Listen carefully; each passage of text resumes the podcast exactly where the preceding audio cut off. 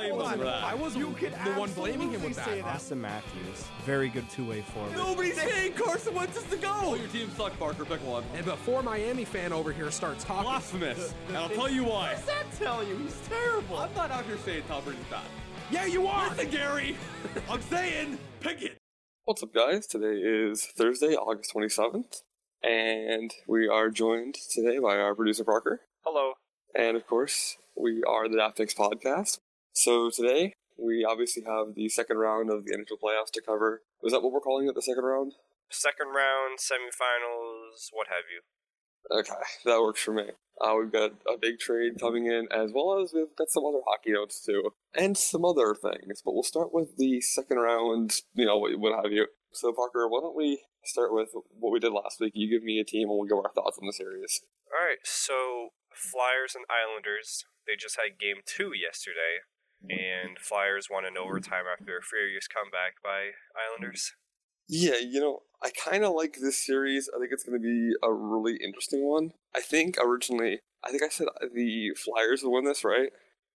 And see, the way I see it, the Flyers are just a better all around team. That's not a shot at the Islanders. They are also a good team, however. When you look at the way they play, both teams are fairly defensive, which is, you know, a given with the Barry Trotz team, which you could read about in my article I just wrote for the site but also Carter Hart, Cat Hot, has been lights out, and he might be the best goalie left in the playoffs right now. So it's really tough to see the Flyers losing this series. They're my Stanley Cup favorite for the East. So To be honest, I'm not as high on the Flyers as everyone else seems to be. I mean, they seem to be underperforming, and it feels like they've been sort of like sleepwalking these playoffs. Like they had a lot of trouble against Montreal, a team that really only had like three good forwards, and they were pushed around pretty good by them. With the Islanders, they're kind of different in the sense where it's like, yeah, they don't have like that number one superstar. Well, they do in Matt Barzal, but like that's it really. They don't really function on star power more as they function on working as a cohesive team unit the Flyers have had a lot of trouble with the Islanders this series. Like they got shut out, blown out game one. Game two, they had a pretty solid lead, and then the Islanders came back, pushed them to overtime, and they lost in overtime. But hey, they pushed them through that. I mean, even if the Flyers get past the Islanders, it's not going to be an easy out, and I'm not sure if I see it happening. I mean, kind of hot. I mean, yeah, he's great, but he's also only 22. He's really young, and I feel like at some point he's going to get rattled. some goalies never do, though. I mean, you look at how Yaroslav Halak played when he was basically usurping Carey Price. I mean, Matt Murray is a good recency bias. Uh, even goalies like Jonathan Quick and Henrik Lundqvist were always sort of really good at the peak of their career and in the prime of their career when they were young. I do understand where you're coming from, though, and I think the Islanders are a team that you can't sleep on. This is a series that, although Philly are my favorites, I'm not going to say, oh, they're going to, you know, win in five or. This really could go to seven, which is uh, an interesting thing because I wouldn't say the Islanders are my favorite for the Cup. They're a really good team. I just, I feel like they're a star away. If they had one more star, I'd be like, yes, the Islanders are absolutely my favorite. But I think they just need to add a little more star power, maybe this offseason, and then they'll be in that sort of bolstered area. At this rate, though, I could absolutely see them winning it too. Does that make sense?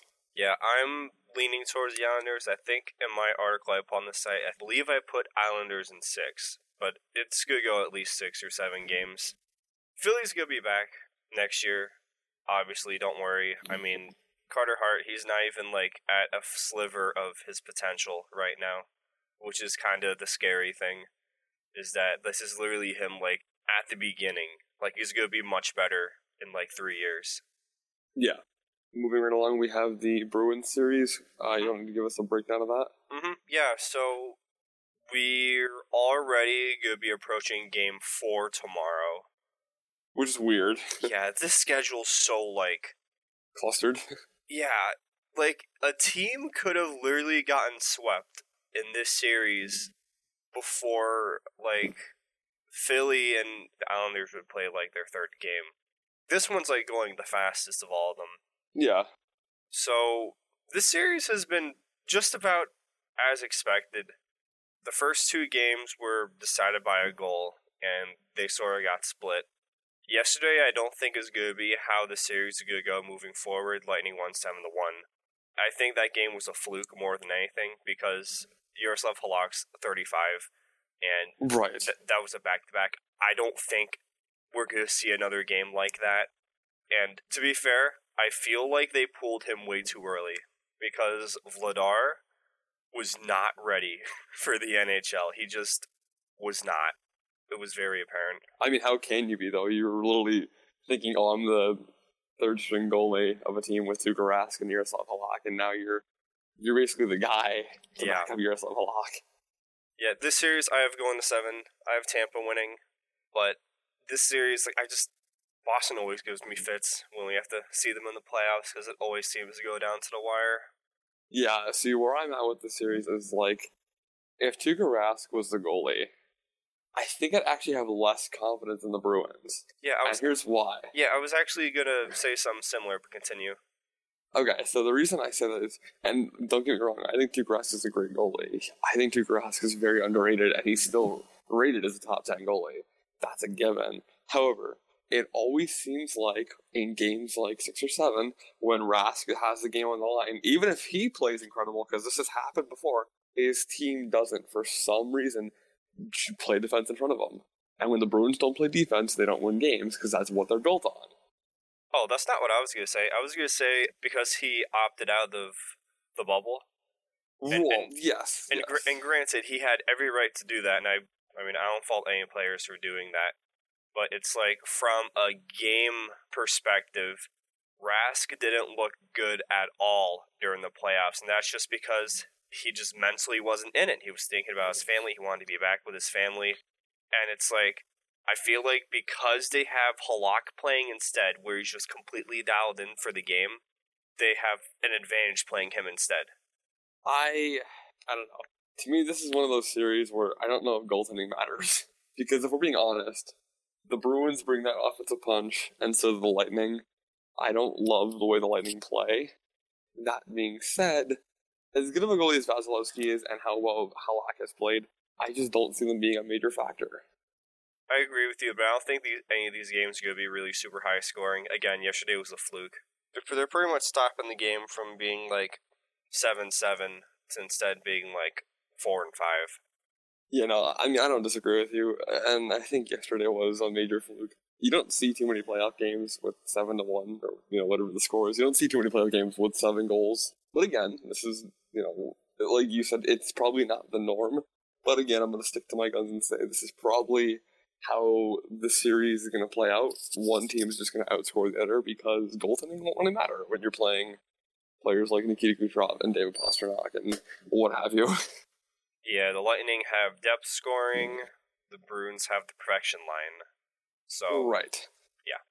Now, moving out west, we have. We'll start with the Dallas Avalanche series. So, real quick, I gotta say, although I still think the Avalanche are gonna come out on top here, I think I said it last time they played the Coyotes that that was gonna take a lot out of them. You know, the that was really an unideal matchup to play a Rick Tocchet team because the Coyotes really wore down the Avalanche. Yeah, they didn't really take much ground on them. They took more ground than I think people would have given them credit for. I don't know. I just don't see. And, and again, Nathan MacKinnon to me, and I think I told a bunch of people, I was going to actually put an article up about this. To me, is the best player in the NHL right now, just simply because of the skill he has combined with what he can do. I mean, he's really the penultimate two-way player, and in the playoffs, that usually plays well. I still think the Avalanche are going to come out on top, but the Dallas Stars have a very interesting opportunity at their hands right now. yeah, not only that, but Anton Khudobin looks very settled right now. I mean, I thought he looked shaky like earlier on in the playoffs, but now that he's you know used to being the starter for now, he's looked great. Jamie Benn and Tyler Seguin have finally started clicking this series. They were dead silent in the first round, and Miro Heiskanen looks like the best defenseman in the playoffs. Have you watched him play? Like he looks incredible. I like yeah. Heiskanen had a was it he was one assist shy of the team record for assists in the postseason with eleven. He had like ten the other day. Yeah, and we're not even through the second round. Like, Yeah, he's just having a one hell of a playoff series. Good for him though. I mean, he's always been a really good defenseman, and I think he's proving. Listen, I'm just gonna say. I think Heiskanen's the future captain there. I'm always partial for defensemen being captains, so I could agree with that. Yeah, no, and I mean that's a series where I don't know. Are they gonna get Ben- Ben Bishop back at all or no? So apparently he skated yesterday, but was still deemed unfit to play. But at least he was on the ice. I feel like if Ben Bishop comes back, Dallas definitely gets this in a lock. Uh, I don't know about a lock, but man, it's gonna be tough if they get him back to lose the series. Yeah, I mean, game three yesterday was just. that game was a treat to watch. I feel like you would have to be hooked up to a heart monitor no matter which team you were rooting for, just because of all of the blown leads. It was incredible. Yeah, no, you're not wrong. Again, I haven't really watched that series. Oh, you should. It, it's the most entertaining of the four, I think. I don't know. I haven't really, truth be told, I haven't really watched a series outside of like the Islanders Philly series. uh, I've been kind of dialed in on that one, but yeah. Uh, and then moving out to our final series, who do we have? I always forget who the last one is. Golden Knights and Canucks. Okay, so this is the other series I lied. I've been keeping tabs on. Elias Pettersson is having one hell of a playoff series. Mm-hmm. He's is he the leading scorer? Probably. I mean, who else would it be? It's definitely not Messer. No. Well, okay, that's uncalled for. I'm not gonna lie, with this series, I originally thought that Vegas would get it in a walk. I mean, I like the Canucks. I think they're definitely gonna be here again for a while in the future, but I think for me, I'm giving the edge to the Golden Knights just because they have more playoff experience and they're not like essentially children because the Canucks are just like all these kids and it's like they're just like zipping around the ice and it's just it's fun as hell to watch but i can't see them getting against a team like the golden knights at least not yet Well, well, we have something we need to cover with the Golden Knights after we done with the series wrap up. But man, the goaltending for the Golden Knights has been a little shoddy. I really like the Canucks. I'll be honest with you. I think I can't remember who. I think I picked Vancouver. I really like what they bring, and I think honestly, a player built for the postseason. Elias Pettersson's incredible skill wise. Bo Horvat might be having the best playoffs I've seen a player have in a while. He's killing it in every facet. yeah bo horvat's one of my favorite players and he's just doing what he does i mean Yeah, very underrated player but you know when he's on the ice yeah. No, you're you're not wrong. I disagree with you with the shoddy goaltending though, because Lehner got a shutout game one. I mean, he's had a bad game, game two, and if he does continue to struggle, just put Fleury in there. Right. I mean, they have, they have two number one goalies. I mean, they'll be fine. That is very true. Uh, yeah, I do like the Golden Knights goaltending, and I mean, like I said, that's a series where it can go either way. If the Canucks lost, I wouldn't be surprised. If they won, I wouldn't be surprised.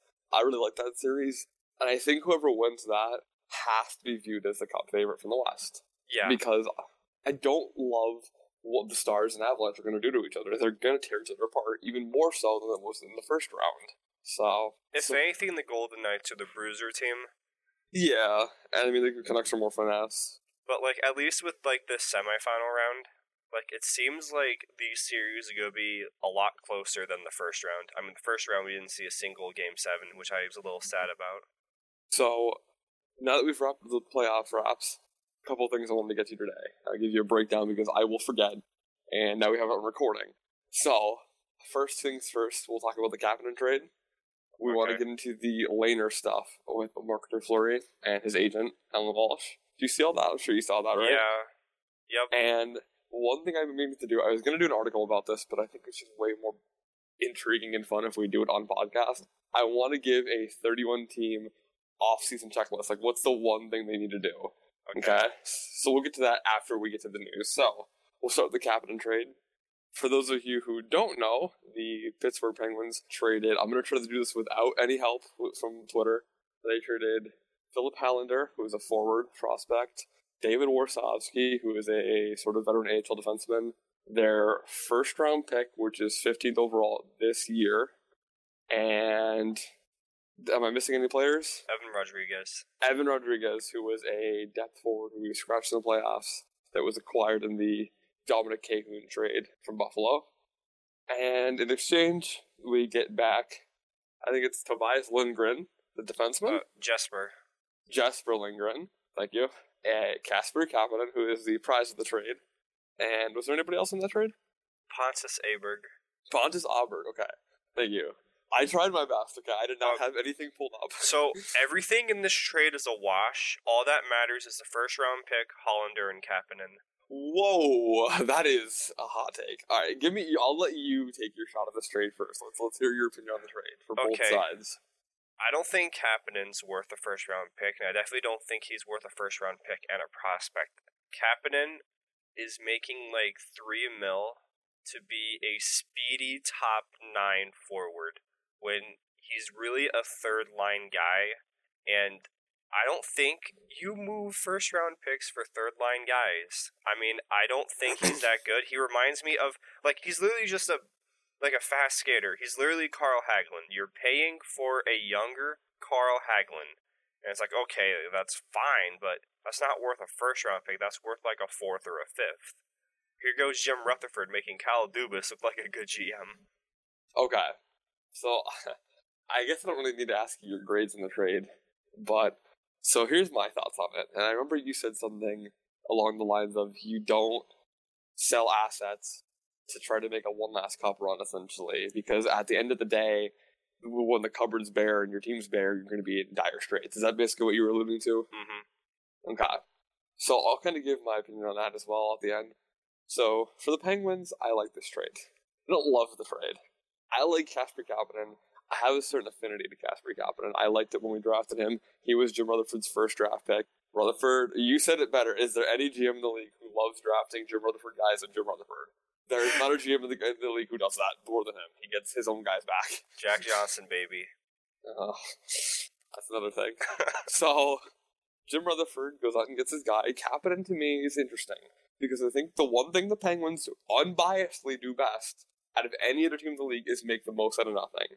They took guys like Tom Kuhnhackl and Bryan Rust and Conor Sheary and turned guys like them into players who are you know, serviceable, like Kuhnhackl's case, good scoring wingers like Brian Ross and really decent top line forwards like Conor Sheary.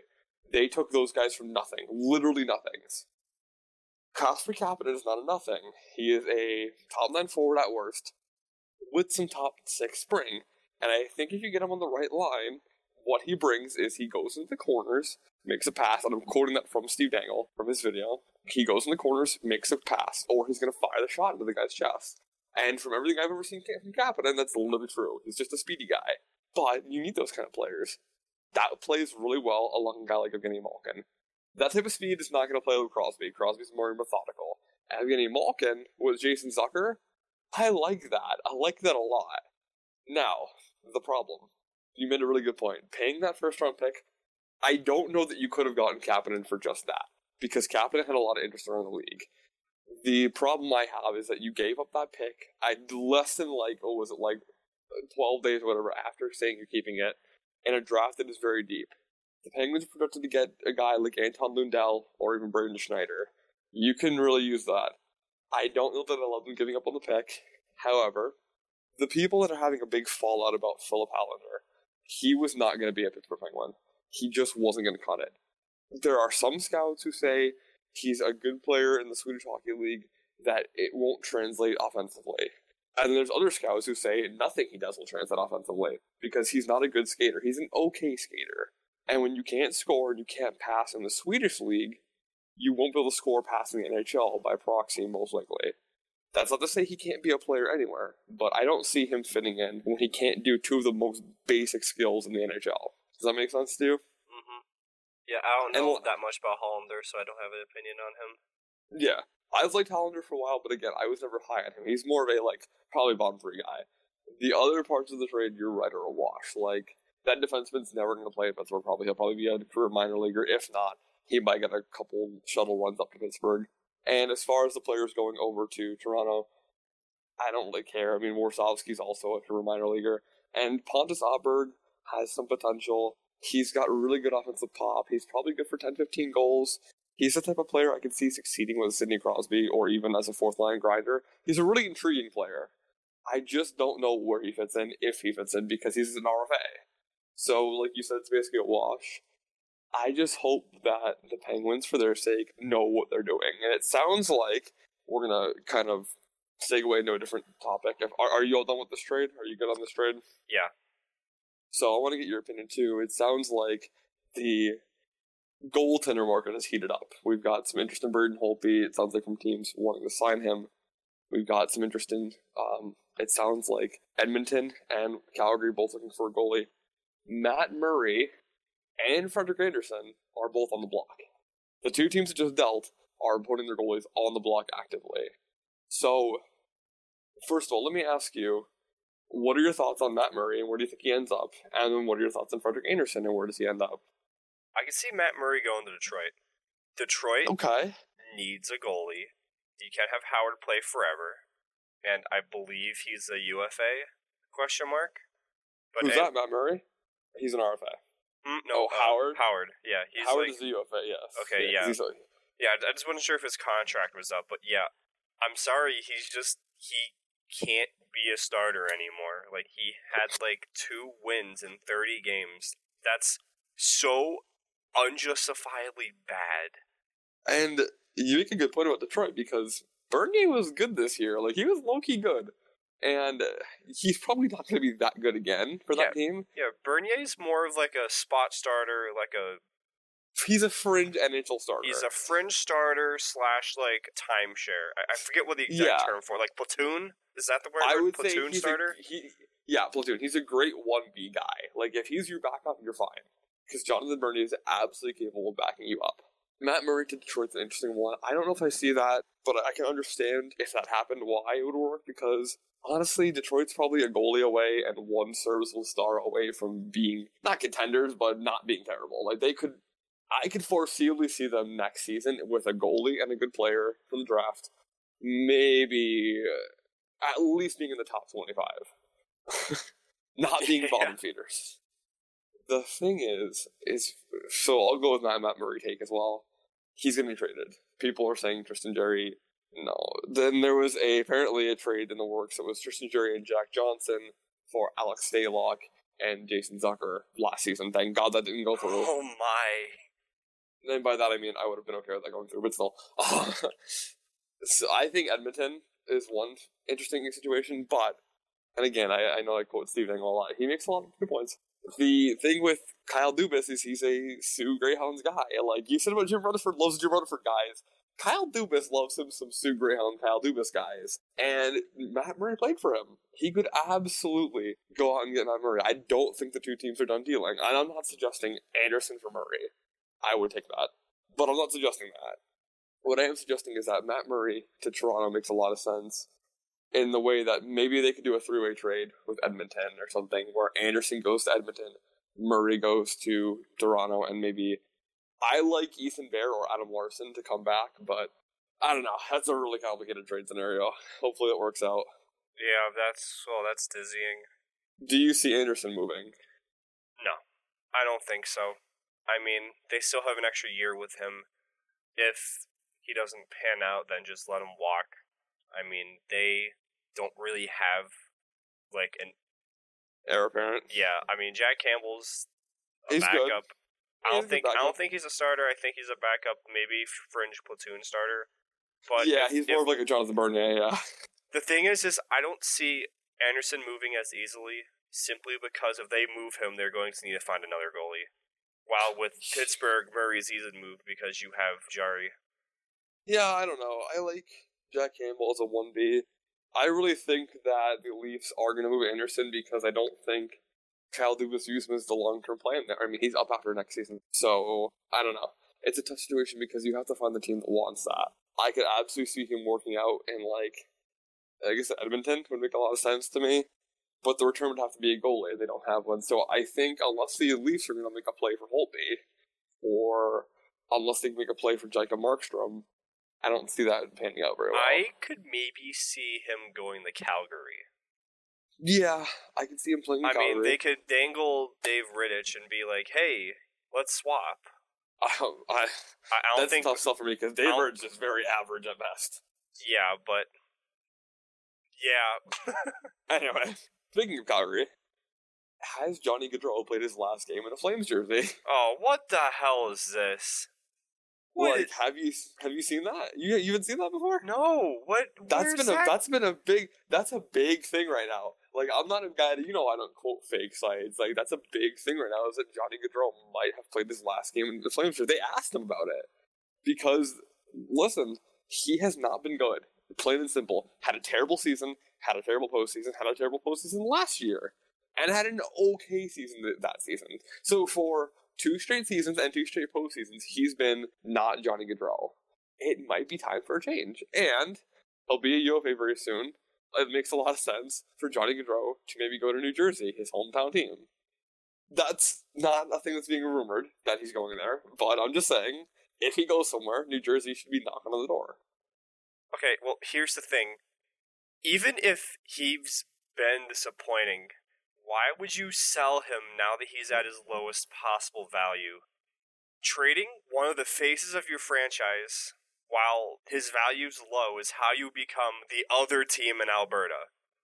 Yes, And that is not untrue. And it's like we're we're not talking about like older guys who won't produce as well? Question mark. I mean, it's like this is different from like say like Corey Perry, right. but like they're both in their mid twenties and they're signed long term through their primes at fairly good cap hits. Like they're not that expensive, even though they're not producing as well. So like normally you don't move those kind of players unless there's a contract issue. And I feel like if the Flames move him, like it's just going to be an overreaction. Well, Brad Treliving has not proven himself to be a very good GM, if I'm being honest. And I don't know that I would foresee him being a very good GM in the future. He doesn't strike me as a guy who makes shrewd moves. He makes miscalculations. I could see this being a really big one. I hope for the Flames' sake they don't move Johnny Hockey. I mean, I'm also very hugely biased because I'm a big fan of his, but I mean, I feel like just don't look too much into it. I mean, sometimes players just don't have good seasons. He's going to bounce back. He's going to be fine. Calgary doesn't really have that good forward depth. They have like three good forwards. Think people forget. Like that's really like their offense is like it goes through Gaudreau, Monahan, and Tkachuk, and that's it maybe. And then you get Sam Bennett in the playoffs, and Yeah. that, that's about it. Did you Um, see his playoff beard? It was magnificent. Yeah, and I remember the big thing with Sam Bennett was that he couldn't like do a pull up at the draft combine like when he got drafted in 2014, and now he's like a grinder. I'm like, oh, good for Sam Bennett. Yeah, I don't think Sam Bennett's ever going to live up to his trade value, but I think he's going to be a really valuable top nine player. Yeah, I mean, I he's just- Sam on my team. I mean, he's just one of those guys where it's like you have him on your team just for the playoffs. Justin Williams, Well, Justin Williams Uh, produces in the regular season, though. not anymore. He doesn't. It took him getting old for that to happen. So we're gonna switch gears a little bit. Are you familiar with the Sword and the Stone? What, King Arthur? Yeah. Are you familiar with that? Mm-hmm. Maybe you're familiar with it more commonly and, and a newer version of that, the Sword and the Flower. Have you seen the Oh, Alan Walsh Jesus stuff? fucking Christ. This That was is a great segue. That was a great segue. I love it.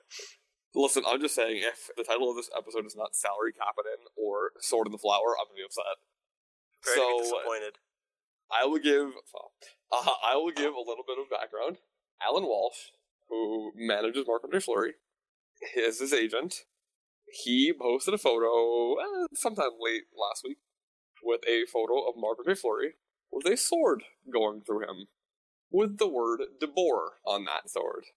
It was really gory, and it was a photo of Marc-André Fleury making a save. And listen, the idea behind it was that Marc-André Fleury was not getting starts. Robin Lehner was getting starts.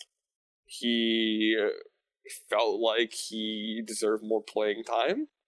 There are rumors out there that apparently when Fleury took over the crease and when Lehner was traded for, that the Vegas Golden Knights made it clear that Fleury would be the guy there. It was just an insurance policy to have Lehner. And now he feels slighted. Alan Walsh took to Twitter to make that opinion known. Now, I've got some thoughts on this. I'd love to hear your opinion on this.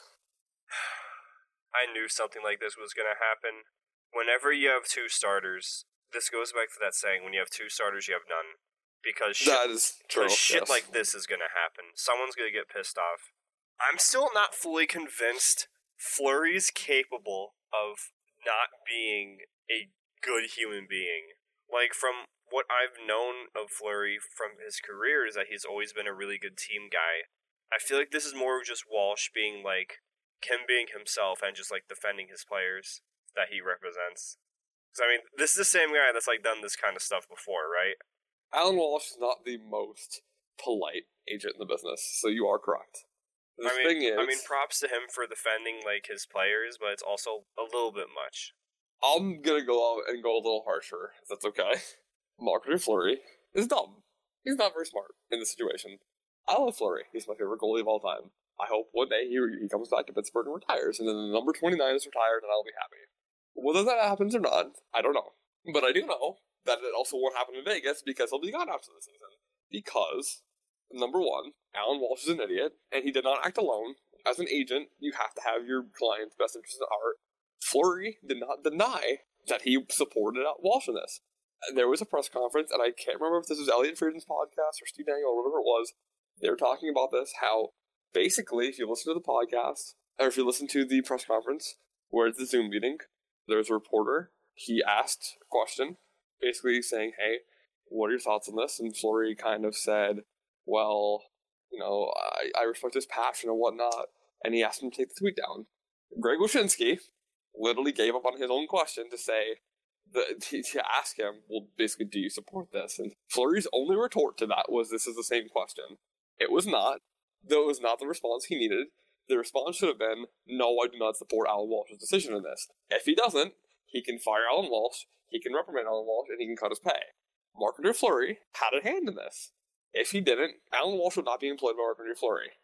Okay? This is the thing to remember.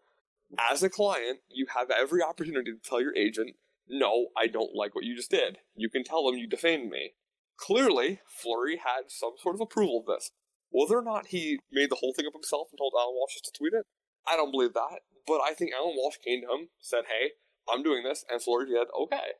He seems genuinely hurt that the Golden Knights have yet again put Fleury as a number two goalie. Peter DeBoer is the guy there. You go out and hire that coach. Marc-André Fleury is 35, or whatever, he's still be 35. You don't risk your franchise coach for your aging fringe starter goalie who has a 902 in playoffs. You just don't. It's as simple as that.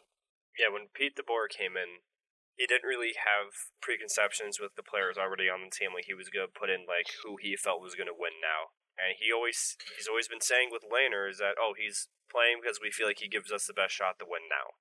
He's not wrong. You can't fault him for that, and you're not. But I think I'm just annoyed by this, honestly. Like I hate when I see this mm. kind of stuff. Yeah, and again, I don't think Fleury's a bad guy. I think he's a great person. He's done a lot for the community for both cities. Just like he had a brain fart. I think he had a bad moment. I think he got a little upset. He threw a little temper tantrum. And listen, Marc-André Fleury at the end of his career, still a good goalie. I think he's still got three or four years left of being a contender goalie. After that, we'll see. But I think he's got some time to get back his reputation as a good goalie who can play out, maybe get one more chance at the cup after the season with a team, and maybe rebuild his reputation. Because right now his reputation took a hit. So we'll see where that ends him up. Yeah, I feel like if he were to move to a team, I could definitely see him getting traded to like the Oilers or something. I could see the Oilers making up, do like trying to do like this kind of a trade. Me too. I don't know. The Oilers strike me as a team that can do anything. Yeah, To be honest. Alrighty. So with all the news kind of wrapped up here, what we're gonna do now, like I said at the top of the show, was that we're going to go through each of the 31 teams and kind of break down what their biggest offseason need will be. Whenever the offseason is, that is, because we don't know because we live in Fantasyland. Let me just pull up a list of the NHL teams because I will forget some. And what we'll do is we'll kind of go through. Uh, we'll have like three tags. So rebuild, stay the course, or go all in. Okay, that'll be our three tags. And then if you want to get specific about what they need, by all means, we'll go from there. Okay. Okay. All right. So starting with Anaheim, my personal opinion, they just need to keep the rebuild going. I don't really think there's much else in the way for them. They're sort of an up and comer with John Gibson still in that. I think if they just keep rebuilding, keep adding prospects, stockpiling, they'll be good in a few years. yeah, I agree with that. they have a decent prospect pool from what I recall. I mean, they already have Sam Steel and Troy Terry up, so I mean their forward core is going to get good in a hurry. To shore up that defense, they're going to look pretty good. I look at the uh, next team, the Coyotes. So for me personally, I think the Coyotes just need to. Honestly, I've been a little bit between stay the course and go all in. I need to go all in. They've got that good goaltending. If they can take a plunge on a major free agent this offseason, hey, I say do it. Hey, you can make yourself. They're one star player away from being a serious contender, like a team that I would take seriously. Yeah, but is Taylor Hall going to stay there? I don't think so. I don't think you need Taylor Hall. You got Phil Kessel. If you go get somebody better than Taylor Hall, Phil Kessel's not Taylor Hall, though. you're right. Phil Kessel's better than Taylor Hall. Uh, don't know about that, but okay. Okay, I'm not going to use the cup argument, but I will say Phil Kessel, points wise, better than Taylor Hall, and Phil Kessel provides power play, which Taylor Hall has not always been good at historically. Anyway, your opinion? The thing is, is they need to go really all in though, because their forwards suck. I'm gonna be honest. I am not a fan of their forwards. Like their forwards are, their forwards are either old on expiring deals, or just suck. I mean, their forward depth is really suspect. And if they they're gonna go all in, you can't just get one superstar. Anyone could do that. You need to get a bunch of players, and they could do that, but I, I don't think it's really going to do that much. Honestly, Well, we'll see what Alex Meruelo, the new ownership group, can do. I mean, John Chayka is out there, so maybe the new thing should be just get a new GM. That should be Maybe. their first target.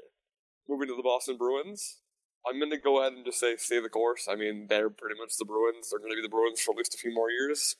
It's pretty simple. yeah, I'm going to say stay the course as well. I mean, they haven't shown any signs of slowing down yet. Once they do, then they could start doing a slow rebuild. But I mean, they're already kind of coming off their rebuild question mark, their miniature rebuild from like 2015. Yeah, the only thing they'll have to maybe address is there's a lot of Tuukka Rask retirement rumors. He said he wasn't going to play that much longer two years ago, and here we are with them still saying the same thing. So that might be an issue, but we'll see. Right now, staying the course seems likely. Um, the Buffalo Sabres. blow it up. Ju- like just just blow it up again. I mean, this team's not close to contending.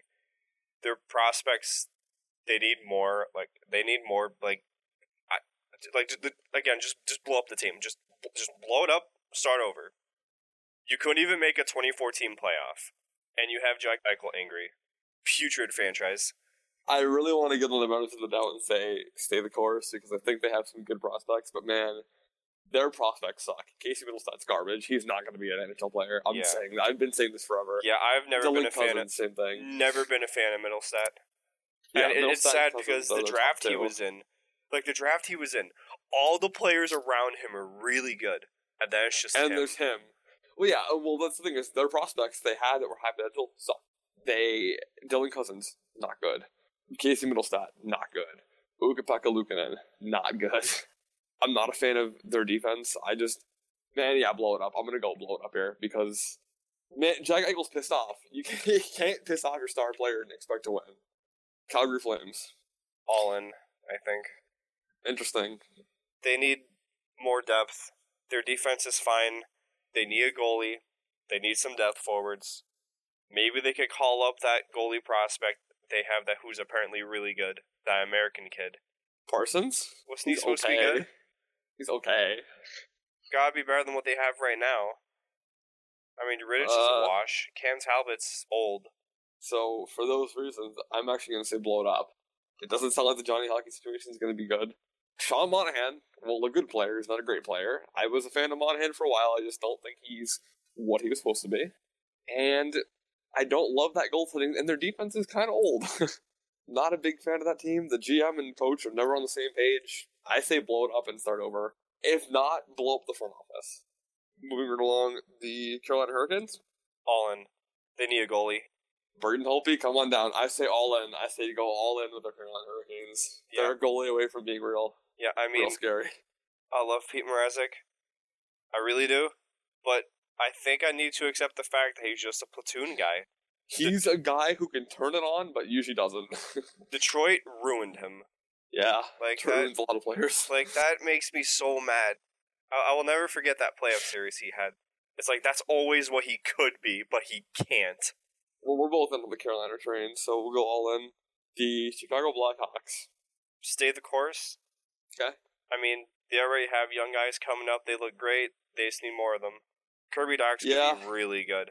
Yeah, Like- Dach and Kubalik are really. Like he's freaking 19, and he was blowing it up in the playoffs.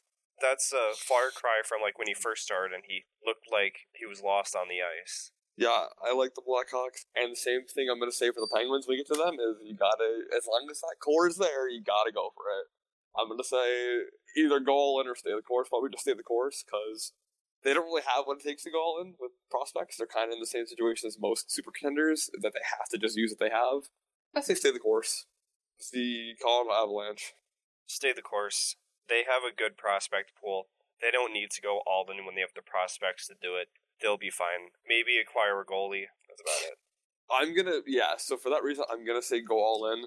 Just because I don't know that you can stay the course and just get another run on goalie. You've got to make a splash and get a really good goalie. I think they're a Patrick Roy, or in this case, I'm gonna say his name again, Braden Holtby or Jakob Markstrom from being the Stanley Cup champions of 2021. So I'm gonna say stay the course slash go all in. Go all Um, in, as in go all in for one goalie. Go all in for one big name player. The Columbus Blue Jackets. this one's tough. You go. All right, so I'm a little torn. I'm between blow it up and I'm between go all in, which is a tough situation because John Torella might be the best damn player coach in the entire league, but he's got nothing around him. Yeah, the thing is, is that the reason why he has nothing around him is because the Jackets went all in last year and it blew up in their face. Yeah, and so for that reason, I'm gonna say blow up the players, keep Seth Jones, make him happy because that's the only thing that matters for that team. The only player you need to care about is Seth Jones. Back up on a U-Haul truck with money to his house. Say, please play for us for the next 25 years, and that's it. Put some respect on Pierre Luc Dubois' name. You don't need to pay him yet, so it doesn't matter. He's making nine two five. He'll be fine. Him and Zach Werenski are covered for a little while. You need to keep Jones happy, who might leave. Okay, PLD is not going anywhere. They'll be fine, and that's why I say blow it up, keep your prospects, maybe do a miniature rebuild. No, maybe don't blow it up, just do a little little detonation. Does that make sense? Yeah, they could definitely move Foligno and get some stuff for him. Yeah. Dallas Stars. If they don't win a cup this year, blow it up. Man, we're really we might not have been in sync on the rounds for like round two picks, but we're in sync on this. Yeah, blow it up. If you don't blow it up, get rid of Jamie Benn. That's my only request. Yeah, Jamie Benn just he isn't worth that contract. Maybe like if it was like two mil lower, it'd be fine. He's not worth a half of that contract. I'm just being honest. I mean, he parlayed a really good season into a bad contract. I don't know who his agent is, but I want him. But yeah, The they like up until he decided to finally start playing on the ice, their best player was Joe Pavelski, who is 36 by the way. and just signed their last season. mm-hmm. That's kind of a problem. yeah, I mean they're a team that they have a lot of good players who are old. I think their only good young players Tyler Seguin. I mean Tyler Seguin and Heiskanen and maybe Klingberg. Yeah. Uh, Klingberg's getting up there too, though. He'll be 30 soon. I mean, Seguin's 27 or whatever. He'll be there too soon, but he's still got that, like, luster of prime. So, uh, I look at the way they are built and I say the same thing. Kind of, if you're not going to blow it up, you can't stay the course, you can't go all in. You gotta at least give that core a chance or say goodbye. The Detroit Red Wings. and I, if you don't mind, I'd love to take the lead on this one. Take the lead. Okay, this is a team I've been waiting for. Do all three. You need to blow it up because the players that they have suck. You need to stay the course because you have the prospects in your system to do so. And you need to go all in and get yourself a good prospect in this draft. They're the only team I'm going to say on this entire list that needs to do all three at once. Which is tough, but I, I mean, good luck to Stevie Y. Because it's a Steve Eiser plan. If anybody can do it, it's him. Yeah, he turned the Lightning around in two years. He could definitely do something similar in Detroit. Yeah, I would say rebuild. Like stick with the rebuild. I mean, Okay. they got screwed this draft, but they're still gonna get someone good. Uh, yeah, no, they definitely could. they'll be fine. They just need more players. The Edmonton Oilers. Blow it up. I don't think this roster is sustainable, Okay. and you can't just like keep trading. Th- They're like the Penguins of the West, except they can't even get to the playoffs with like the trades they make. Yeah, because the prospects they don't like they keep dealing away first round picks and stuff. Mm-hmm. And it's like, here's the thing: they have like four good goalie prospects. I feel like they're just gonna like deal all of them. I'm going to say something very controversial. I say stay the course because they just need to make one big acquisition. Do you know who I'm thinking they should go after? Mike Green, who just retired. I think they need a good scorer who can pass. I think the Oilers should be all in on Taylor Hall. I really do. And I know the chaos that would ensue if Taylor Hall went back to Edmonton, but is he not exactly what the Oilers need right now? A supplemental piece to McDavid and Draisaitl who can play really well. Well, maybe you shouldn't have traded him in the first place. There's no Listen, way. no, no, no, no, no. That is There's not no way. There's no way he's going back to Edmonton after getting traded for a third pairing defenseman. No way. I would feel slighted, to give them the finger. Absolutely not. They could wallow in their shame. You know what fixes tears? When you can wipe it with thousand dollar bills. Do the Oilers even have cap space though? They'll be okay. The Florida Panthers. It, there's only one answer here. There's o- and I'm sorry to say it. There's only one answer here. Blow it up. Blow it up because even with Joe Quenneville behind the bench, you can't. This team sucks. They're just bad. They're just bad. Take Sergei Bobrovsky and force him to retire to get rid of this albatross contract that was a disaster as soon as it got signed. Yeah. Well, I mean, there's a reason Dale Tallon's no longer employed. seven fucking years at 30 years old for like terrible. 10 million when you have Spencer Knight in the system. This pretty much guarantees you're not going to see Spencer Knight until you get rid of that contract. Because once Spencer Knight's ready to play, you can't make him the starter without Bobrovsky's agent getting all flurry y. And you're I'm not, going to be able to move that contract. No one's going to take it unless if you move like all of your prospects. Hey, here's a cap dump. Take all of this with it. Yeah, I'm not a big fan of the Florida Panthers right now. You gotta blow it up. You, you just got to. I, I don't care what you have to do. You have to get rid of the Bobrovsky contract. And if that means you lose Jonathan Huberdeau, if that means you lose Ekblad, if that means you lose anybody but Barkov, then so be it. Don't make dumb deals. Exactly. The Los Angeles Kings. Blow it up. What do you mean? Their prospects suck. Move Kopitar. You probably get some for him. I'm not a fan of the Kings. They need a lot, and their rebuild isn't going too good. That's going okay. I mean, Vilardi is nice, but that's it, really. Alright, I mean, they have some prospects, and that's why I'm gonna say stay the course. They need to do something about Dustin Brown's contract. They need to do something about a lot of the bad contracts on that team. They, Jeff Carter. they need, they need to do something about his. Eh, you know what? The, Quick's, the- honestly, the more I think about it, maybe you're right. Maybe blow it up yeah. because they have a lot of bad contracts.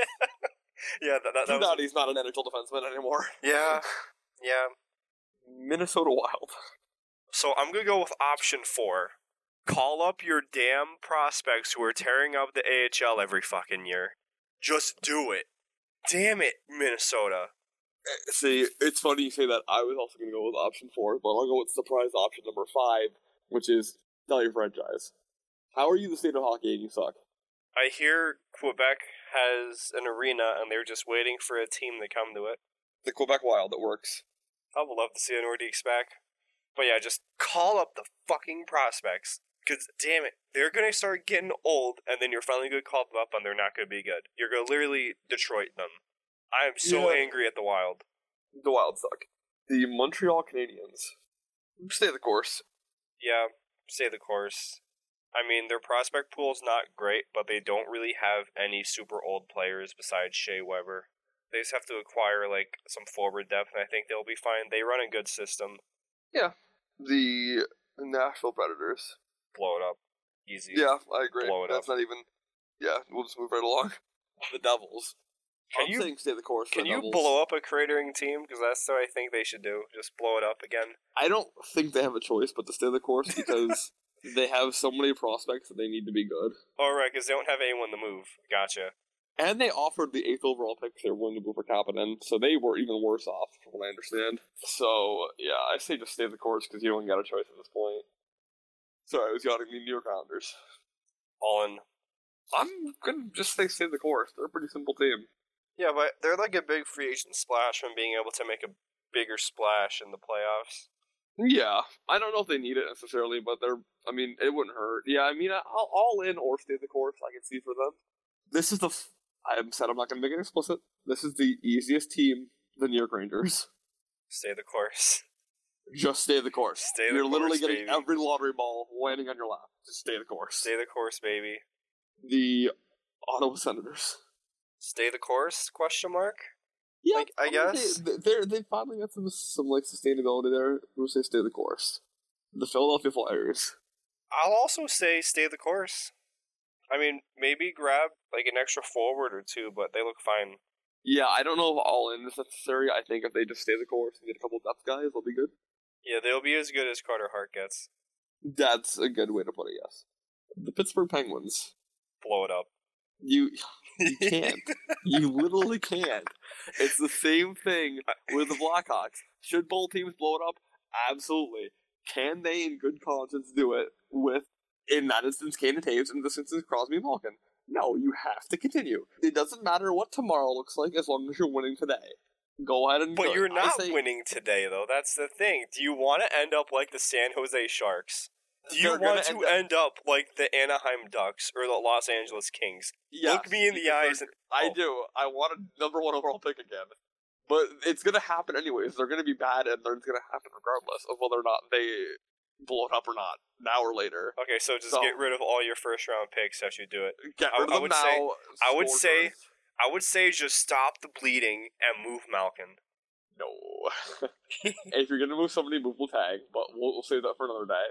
The uh, But no, my real answer is go all in. Like this is this is literally the sunken cost fallacy. Just might as well. I mean, you dug your at own grave. At this point, you're gonna be bad. You might as well just go all in when you have them, and then when you're bad, you figure it out then. When you're bad, Jack Johnson will be your best player, and then nobody can complain. Easy. Oh, the San Jose Sharks blow it up. The answer is blow it up. Blow it up. Not blow it up. Blow it up. wrong. Blow it up.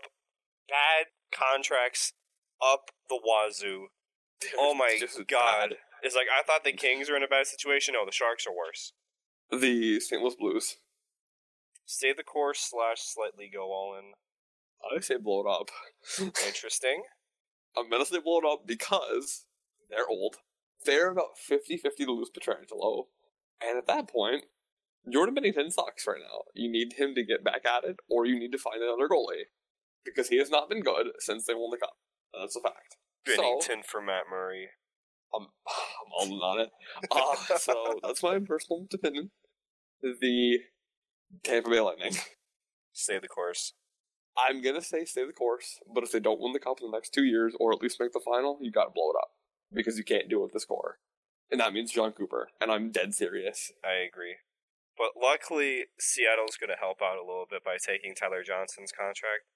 In your dreams, I've accepted the fact that TJ's not going to get his opportunities in Tampa because it's too stacked.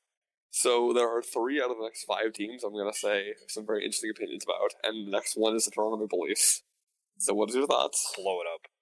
Blow it up You can't win with this core. You have 40 million in going- three players. going into three players, and that's half your cap. Yeah, over half because the cap's you like something. You can't win without defense. You just can't do it. You can't win without a somewhat balanced team. You have to move somebody. You know, I hope Mitch Marner enjoys the money he made because he's going to look great playing for the Detroit Red Wings. I hear condos in downtown Detroit are just fabulous. Honestly, I don't hate that move. I've been calling that for a while. If Um, does that, that's gonna be great. Because the thing is with him is that he's Marner's young, so that's not bad. Yeah, Dubas painted himself into a corner, and he's going to have to do a lot of work to get himself out. The Vancouver Canucks, this might be the easiest team on the list. Stay Stay the course for me. Okay, yeah, there's nothing stay they the even need to do. yep. Maybe lose Jay Beagle if you have to, but stay the course. The Vegas Golden Knights. If you don't say all in for the team in Vegas, you're just wrong. Blow it it's up. a sacrilege. Blow you need up. to go all. blow it blow up. I, I hate mean? I hate Vegas. They need to go away. No, uh, Uh, no, well, but yeah, go all in. say. that, that, there's my Yeah. real answer. Yeah, listen, it's Vegas. You always go all in. the Washington Capitals Blow it up. blow it up, uh, and that means everybody but Ovechkin. You do whatever it takes to keep Ovi there. No, You're not gonna. everybody. You can't. Everybody. You can't. It's the What same thing as the? Blackhawks and the Penguins. You cannot lose him. You can lose Backstrom. You can lose Holtby. You cannot lose Ovechkin. Sports And- is a business, my friend. You do what you can to make your team competitive now and in the future. No, no, no. Sports is a business. You do what it takes to make money. you're gonna make more money with Ovechkin as a capital for life than you will trading him to Seattle Kraken. I'm just telling you this right now. Yes, but the bevy of assets they could get, though. Yes, but that's the problem. Is it's a yes, but. Uh, It's like the also just a fair thing. John Carlson was on the ice for over sixty percent of the goals that the guy scored against him in playoffs. Yeah, it's almost as if he's not a good defenseman. But Crazy, hey, right? But hey, he's good when the Norris. What do I know? Right. Nothing. And thoughts on the Capitals? Do you want to give some more intakes? Oh, I would be like if I was a GM, I would be the GM that fans would hate because I would move on from players one year too early. That includes superstars. There's a reason those GMs don't work very long. yes, but the bevy of picks though. yeah, but here's the thing: Ovechkin is Ovechkin. Who knows if John Davis off the street is going to be good, or whoever you draft. Okay. Lastly, the Winnipeg Jets. I mean, You need to blow it up. I'm Yeah. just being honest. You need to blow it up. They suck. Their team is not good. Patrik Laine is good. You need to trade him. Mark Scheifele is good. You can trade him. And Kyle O'Connor is good. You utilize him.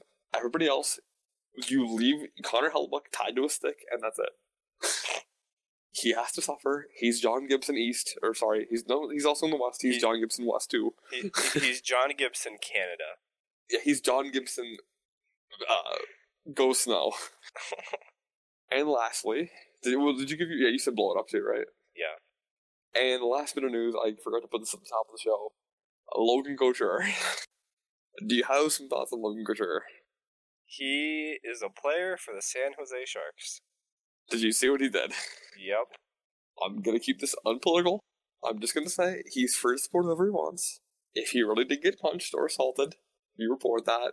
You don't take to Twitter. You don't make a big thing, and you can't say I support Canada A and then come out and say I don't support Canada A. If he really supports Canada A, he wouldn't care about people being mad at him for supporting Canada A. And if he doesn't support Canada A, then he won't be mad at people saying you support Canada A. Does that make sense? hmm Okay. So that is my thoughts on it. I won't go any farther. I think Logan Couture is a dumbass for that. I'm just saying. Not my not not a big fan. Very representative of the Sharks organization as a whole by being a dumbass. yes. And I will just say I'm gonna leave this for next show, or we can have a tweet about it. The NBA last night and the MLB both postponed some games for some of the things that are going on around the country. I will admit I'm not the most knowledgeable about the situation at, at large at this moment, so I'm going to leave any comment for you or via tweet. But very interesting times right now. I love it. I find it so fascinating. It's so unprecedented. It's bold. And I don't fault them. Like what they've been talking about, they've been begging for months and for years, really. And right now, they're showing their power as players to do this kind of thing. This kind of reminds me of that Sean Doolittle quote Sports are the award of a functioning society. Yeah, I saw that. That is a good one. And I saw one too, basically saying um, the players tried asking for change. Now they're demanding it. Yes. The thing is with these sports leagues, like what they're doing, is that they're not addressing the problem. It's like no one cares about having uniforms that have these little things at the bottom saying Black Lives Matter. No one cares about all these commercials being like Black Lives Matter. No one cares about the Black National Anthem being sung. No one cares about recognizing Emancipation Day. They're not asking for these. It's nice gestures, but that's like having a totaled car, okay? So like you have a car that like you can't use, okay? Mm-hmm. And it's like it's slapping a fresh coat of paint on it and giving it brand new rims. You're not addressing the problem. You're just trying to virtue signal. You're not doing anything. It's like they're not asking for these. They don't want all of this unnecessary shit that you're doing. That's not what they're asking for. I love it. I absolutely love this. Yes. And that's what I have to say on it. Okay. I will go off of what you said. I will, you know, like I said, I have absolutely no idea what's going on. I'm just kind of following along. so, here we are.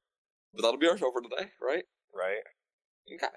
So, uh, I'm going to do some more research. Like I said, I was just kind of in the loop as of last night. I was like, oh, this is interesting. From all I can tell, I'm in support of it. But, like I said, I, I want to see what's all going on. I think it is good that they are taking a stand.